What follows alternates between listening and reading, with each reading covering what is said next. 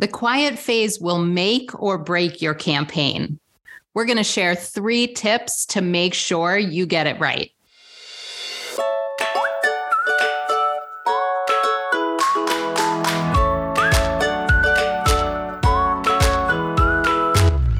Welcome to All About Capital Campaigns, a podcast that provides fuel for your nonprofit's growth. Each week, Andrea Kihlstedt and Amy Eisenstein, co founders of the Capital Campaign Toolkit, provide practical tips about raising more money for your nonprofit organization.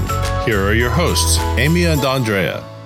Hi, I'm Amy Eisenstein, and I'm here with my colleague and co founder, Andrea Kihlstedt. And we are super excited to be talking about the quiet phase, probably well, they're all the most important phases of your campaign, but arguably the quiet phase is the most important phase of your campaign. So, Andrea, why don't you talk a little bit about what the quiet phase is, and then we'll get into our tips of how to make sure that people are successful. Great. Thanks, Amy. And hi, everybody. So, the quiet phase is not a period of time when you can't talk to anybody about your campaign. Let me just take that off the table. It's not quiet in the sense that you can't talk about your project it's quiet in the sense that you are you have not yet announced an official goal for your campaign. That's why we call it a quiet phase of your campaign. You are doing the most important work of the campaign during this phase but you have not yet announced publicly what your goal is. Because during the quiet phase you're going to be talking to your largest most important donors and the donors who are closest to you. And if you do your work right, through those conversations, you will get a very clear understanding of how much you actually can raise. That's going to inform the final goal that you announce for your campaign. So, what we're talking about today is this fairly long period. It's often 12 months or 18 months, sometimes 24 months, during which you talk to the largest, most important, most committed donors to your organization and not just talk to them, but actually ask them for gifts to the campaign. Of course, talking to them, but actually soliciting them. And that is how your ultimate goal that you announce in the public phase is going to be informed because you find out, hopefully, in the quiet phase, you're raising 60, 70, sometimes even 80% of your goal from these people who are the most committed to your organization. All right. So, we're going to talk about three tips to ensure that your quiet phase is successful and therefore your entire campaign is successful. Andrea, you want to start with number one? Yes. Uh, the first tip is to be sure that you're talking to and soliciting, as Amy says, the right people. Now, there are two groups of people you're going to want to be talking to in the, and soliciting in the quiet phase of your campaign. The first group are the people who have the most wealth and who have the most likelihood of giving the largest gifts to your campaign. And the second group are the people who are closest to your organization. So that would include your board, for example some of your board members may not be wealthy, may not be able to give to give large gifts, but you're going to want to solicit them in this quiet phase of your campaign as, as well. And you have to make those choices of who you're soliciting quite carefully. In most quiet phases, you probably aren't soliciting more than 100 people, even, and maybe that you're only soliciting 50 or 60 people over a fairly long period of time. Now, why does it take so long? Because each one of those solicitations, each one of those donors is like a little campaign in and of itself. And you have to think them through, think it through very carefully and approach them in the way that is right for them. And that's so you can't just sit down and write a letter to 50 or 100 people and say, well, now I'm done with the quiet phase of my campaign. Right? Or That's an email. No, no writing email, emails. Right? No, no, no soliciting anybody in this phase by email or letter. Right. Or, right. you know, I guess occasionally it happens. It is the absolute exception to the rule if somebody will not talk to you or schedule a meeting. But the goal is to meet with all of these people. Um, and I really like that you said, Andrea, these two groups of people, the biggest potential donors donors, the people at the absolute top of your gift range chart, and the people that are closest to your organization. I would include board members and any other committee members that maybe campaign committee members that don't fall into that biggest donor potential because you may have some campaign committee members who are movers and shakers, but won't necessarily give the biggest gifts, but they should commit early. Um, all right. So, number one is identify the right people to be soliciting in the quiet phase. And I think you started to touch on the second point we wanted to make, which was patiently work on one donor at a time from the top down. So once you've made your list of the right people, both the biggest potential donors and the people closest to your organization, then really the key is focus not on a list of 50 or 100 people. That will be too overwhelming, but pick two or three people per week to really discuss amongst uh, the key leaders at your organization about how you're going to approach them, who's going to set up the meeting, how they're going to be solicited, what you're going to ask them for.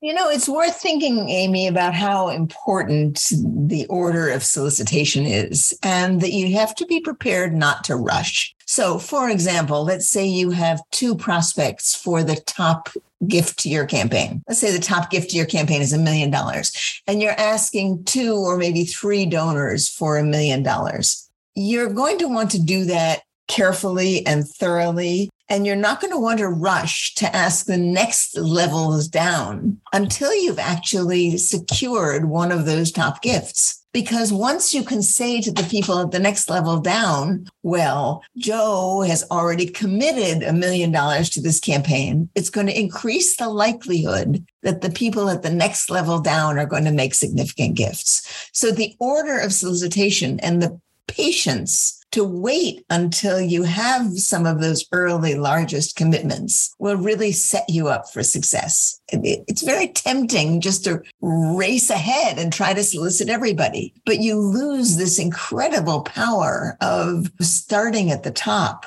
securing those top gifts and creating a momentum that other people will want to join if you don't do it right. I think pointing out that the quiet phase is the longest phase of your campaign is a really important point because a lot of people are confused and think that the public phase is the longest phase, and that takes a year or so. But if you look at how much money you raise in the money raising phases of a campaign, and we have a timeline available for people on our site and we can share it, you're raising 60 or 70 or 80% of your dollars in the quiet phase. So that should take 60 or 70 or 80% of the time you spend on your campaign as opposed to the the public phase which is significantly shorter when you're raising less money. So the quiet phase may take 12 months, 18 months, 24 months or longer as you secure these biggest gifts to your campaign. It's an exercise in patience. Mm. And, and, you know, you probably should tell your board that it's going to take quite a while for those large gifts to come in and that you don't want to rush the process so that they're prepared they're not saying well where's the money and you know why haven't you sent out letters to everybody there is a there's an important thought process that requires patience it's like slow cooking right? you, have to, have to be in the mode of thinking through every solicitation carefully and going on the donor's timeline which often is not one solicitation and then the donor writes you a check, right? If a donor is going to give you a gift of a million dollars or two million dollars, it's high, it's possible, but it's unlikely you are going to solicit them and they are going to make a decision right then. You're going to have to go through several steps to help them make the right decision and figure out how to make the gift. Which brings us to our third point, which is it may sound simple to be to take a year or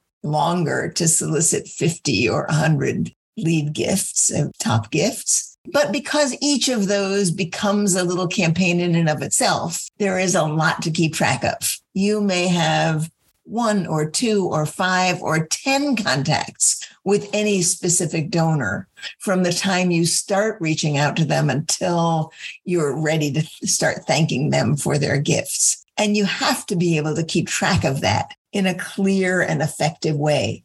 So you know what you've done, you have it all in front of you, and you figure out what the next step is in a clear, sort of considerate and considered fashion.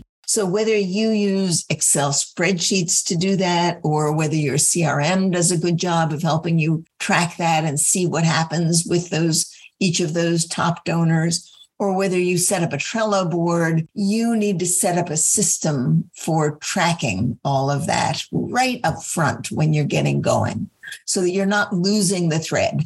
The f- more you work on this, the more donors you you talk to, of course, the more meetings you have with individual donors, the more complicated it's going to be, even though and from a high level, it's quite simple. But once you get into the weeds of it, you will find it's easy to lose track of, well, who did I send a proposal to? Who am I going to call next? Who else should I get to be calling on my behalf? Can are we inviting them in to visit the program? Um, what are we doing? You have to be able to keep clear track of that in a way that is easy to see so that every week you're looking to see, well, what am I doing now? What am I doing next week? Who is you know, who am I moving forward to the next level? And that's what's going to lead to a successful quiet phase of your campaign. So I just want to go back for one second, Andrea. We talked about, you know, soliciting the top gifts first and how important that is. But let's say that the top donors take six months or eight months to solicit and or make a decision. I don't want anybody leaving with the idea that you're literally just waiting and all other donors are on hold. So let's just give some ideas of what what we're doing while we're waiting for those biggest gifts to come in. And the first thing that i would say is that you can absolutely during that time solicit your board even if they're not making those top top gifts. Hopefully a few board members are but we do want our board members coming in early and showing their support. Even if it's initial gifts, you may go back to them for second gifts, but we do want our board members. So that's something that you can be doing in the early months of the quiet phase is making sure that every single board member makes a significant commitment for them and you can let them know you might be coming back for you know another gift but you want their initial gift um, what else would you say that to make sure people are not just sitting waiting for that big gift right. to come in for six or eight months? Yes, they you can be inviting some of the next some of the other donors in for visits for example for program visits you can be having your executive director go and talk to those people about what it is you're planning and to get their opinions and thoughts on it you can be asking for help you will be putting together a committee, probably a lead gift committee or a quiet phase committee that will be helping you build the relationships and sort of have precursors to actually asking for those gifts. And sometimes if it if you're pretty sure that lead gift is going to happen, there's a long decision process. You can be talking to the next donors down and letting them know that you are in conversation with the XYZ Foundation and that you believe they are considering your proposal to give a lead gift favorably. So there are a variety of ways to do that, even though the best of all worlds is to get the top gift secured before you go to the go to the next donors down. Excellent. All right. So we want to make sure that your quiet phase is successful because it really does make or break the campaign. Um, it does take a long time. So, step one, identify the right people to be talking to in the quiet phase. Number two is really be patient. This does take time, but methodically and strategically work from one donor to the next top down. And of course, be organized and track and manage your donors uh, so that you're not losing the thread of any donors that you're talking to.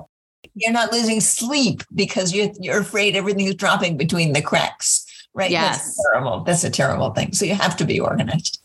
Excellent. All right. Thank you so much for joining us. We'll see you next time.